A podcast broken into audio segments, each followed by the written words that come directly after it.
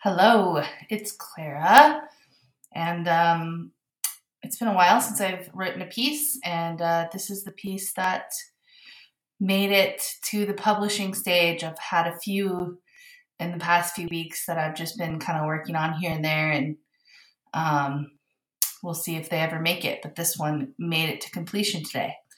So this one's called The Communication of the Body, and it is part of my insomnia diaries.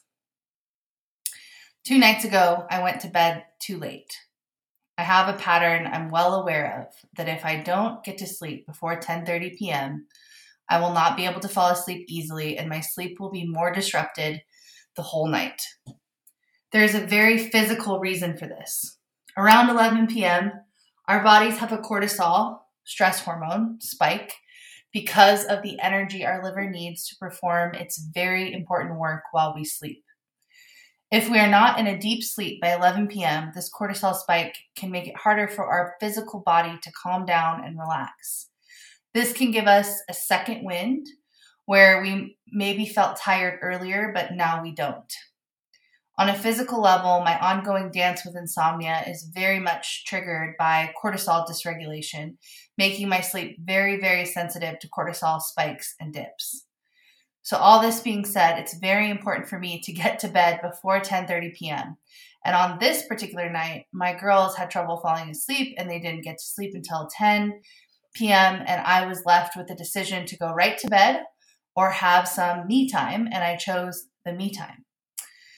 Although, and this is a big one, if my me time leaves me ultimately more depleted, is it really what I need? So when I finally got in bed and turned the lights out at 11:15 p.m., I could feel the surge of stress hormones in my body and the racing thoughts start to spin. I could feel the swirling, airy headiness and metallic taste of insomnia and a night of disrupted sleep about to take over. After over a year of working with my severe insomnia, I have developed a relationship to it. On my good insomniac nights, I can simply accept the sleeplessness. I can watch my breath and my mind. I can stroke my body lovingly and give myself comfort. I can get up and drink tea, have snacks, watch a show. I can do facial and ear massages that help my body relax. I can take some Chinese herbs or homeopathics or tinctures or CBD. And on the good nights, one of these things will work a little and I'll get some rest and make peace with having to have a slow and rest filled day the next day. On my bad insomniac nights, I am in a torture chamber of my own mind's creation. The what ifs and pits of hopelessness swallow me up, and I feel like I'm on some terrible hallucinogenic trip gone very bad. Most of the time, my my insomniac nights, um, most of the time, my insomniac nights, I oscillate between these two, and the thing that sticks with me the most is this feeling of hypervigilance that I can't shake. Like something is going to slap me any second, but I can't see which direction it will come from. I drift off into a light sleep only to jerk awake by some gut punch of a thought or feeling. And on this night, as the panic started to rise up and along with a voice, you knew you wouldn't be able to sleep if you stayed up so late. Why do you do this to yourself? I did a little face and ear massage and started breathing in and out through my nose rhythmically. I started to turn toward myself and that tight, hypervigilant sensation of my body. Not to change it or maneuver it, but to really ask what it needs to make space around it. Throughout this past year plus of being an insomniac, I have come at fixing it from many, many angles. I have come at it from the angle of the physical body, balancing blood sugar, hormones, minerals, organ function, and nutrient, and nutrient deficiencies. I have done countless hours of bodywork, acupuncture, osteopathic adjustments, neurofeedback, biofeedback, chiropractic, supplements, herbs, literally you name it, I've most likely tried it. I've also come in from the ang- come at it from the angle uh, of the energetic, mental, emotional, and spiritual. I've done many hours of therapy, somatic work, energy work, EFT, and spiritual work. And my experiences, every single session I had, thing I took, expert I talked to, gave me a little piece to my own insomnia puzzle. Each one was a little breadcrumb along the path to healing. At a more recent somatic therapy session I had with a clairvoyant guide, she said that before our session, a young part of me came to her and told her that Clara cannot sleep right now. It isn't safe for her. Quote I had encountered this part of myself briefly before in past sessions and in my own personal practices. A little young part of me that believes sleep isn't safe, rest isn't safe, a part that feels very, very hyper vigilant. And so, as I was working with the insomnia on this particular night, I started to call out to her and invite her forward to talk with me. And to my surprise, I actually saw her immediately and very clearly in my mind's eye. She was about three or four years old, brown hair messily chopped into a square around her face and chubby kid fingers. She looked up at me through her hair and said, Are you with me? I immediately felt this welling up of tears in my eyes and sobs in my chest and throat. The dam broke and I started crying. Yes, I said through tears, I am with you. Can we rest now? She said. More tears and sobs leaving my physical body along with a deep yawn. Yes, we can rest now, I said. I won't leave you again, ever. I'm right here. You can rest. She looks up at me with a not quite trusting, inquisitive look, like she's deciding what to do or whether or not she can let her guard down. I can feel how much she wants to, and she starts to soften. I say, It isn't your job to keep me safe, it's mine. It's your job to laugh and play and imagine. I can see that you've been feeling like there is no one there to keep you safe, but I see you now and I will keep you safe. You can rest and play and imagine. I see her eyes light up. She smiles, more sobbing leaves leaving my physical body. You're not alone. I'm right here. I'm right here. You're not alone. I say out loud in the dark bedroom through sobs. She walks over and curls right up into the crook of my arm, just the same way my toddler Alma does, and goes blissfully asleep. And so do I, deeply. The next morning, I remember the experience so vividly and clearly. I can see her little eyes looking up at me through her messy hair. I can feel the way she just wants to know she isn't alone. And it cracks me open again. I feel the same fierce and bottomless love for her that I feel for my children. And I know I will protect her and stay with her. I know she is back at home within me.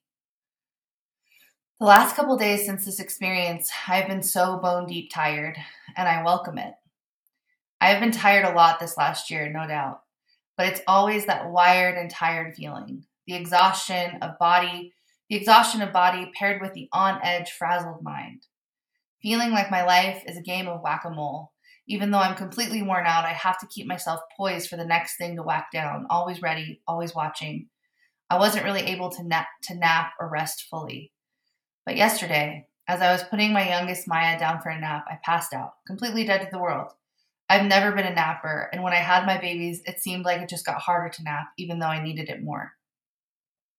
The tiredness I experienced yesterday is the kind of wholesome tiredness I welcome with open arms right now. The sleepiness, the dozing off, the heavy eyes. This feel this feels like a breath of fresh air to me after spending the last year so physically exhausted but unable to sleep. I've slept like a rock through the night the last two nights, cuddled up to the little girl Clara I met. Are my dances with insomnia over? Probably not. I'm wiser than to think it's any one thing that makes all the difference. Insomnia, unfortunately, is probably going to be something my body uses as a commu- communication method for the rest of my life. Maybe not, but that's my sense. My severe insomnia of the last year was a lot of pieces needing my attention all coming to a head. And every single measure I took and continued to take toward understanding it better brought me closer to this moment where I have found a little relief and healing. However, the answer in my world is always, as my mentor Coley Volpiani says complete and radical self acceptance. All these breadcrumbs of the last year brought me to this spot of having the nervous system grounding that allowed me to see, welcome, and integrate this little Clara into myself, to welcome her home. If I hadn't done the work on my blood sugar, thyroid, liver, and hormones, would I have been able to hold the massive wave of grief that overtook me when she came to me a couple nights ago? I don't know for sure. If I hadn't seen glimpses of her in other sessions, would I have been able to see her so clearly? I don't know for sure. If I hadn't done the work to be with my body in the midst of huge emotional waves in other areas of my life, would I have been able to hold her? I don't know for sure. If I wasn't doing so much work to be more a more gentle mother to my own toddlers, would I have been able to mother my inner toddler so well? I don't know for sure. What I do know is that all these pieces of my journey brought me to this exact moment, and that this moment's medicine for me was potent and will forever change me. It has made me a more whole, more soft, more loving, and more integrated human. It has allowed me to accept myself in a new way that I hadn't before to see myself as sweeter and more supple, to feel more tenderness towards myself and others. I also know that, that our ailments and health issues are deeper than they may seem. Our well being is so much more than just our physical body, it's the physical, mental, emotional, and spiritual. There is a lot of talk in my community around the energetics of trauma and how it affects the physical body, and I believe most of it. I think most, if not all, of our health issues have an inception point in the energetic realms. However, when some distortion has come deep enough into our field and system to start affecting our physical body, like our ability to sleep, then we have to start there with the physical body. We have to do the things we need to do to heal the third dimensional reality. But as we do that work, we need to keep participating and work with and on all levels, or we will just get another physical symptom or continue to have the same physical symptoms recurring again and again. True healing requires a willingness to truly listen and take full responsibility for our multidimensional wellness. Our bodies are the holders of our lives. They are our home. They are not broken. There are no mistakes. Each and every issue, tightness, constriction, ailment is a message, a sign, a breadcrumb to follow. Our bodies are divine communication devices, the physical manifestation of our divine essence. This is the piece that we forget. Our body, the tissues, the flesh, the bones, the blood are sacred. Whatever our body is telling us, we must listen, get curious, bow down, and be humbled at the altar of our body's primordial wisdom. I want to make an invitation to my upcoming online two hour ceremony where we will be honoring our body as our home. It will be a beautiful shamanic experience where we will tap into our holy body and see what it has to tell us. This event is this Saturday, 3 18 23 at 9 a.m. to 11 a.m. PST. We will start with a short check in and teaching, and then we will go into guided practice involving self massage, some lymph work, meditation, and sound healing and then we'll have a short digestion period. The energetic exchange is $44.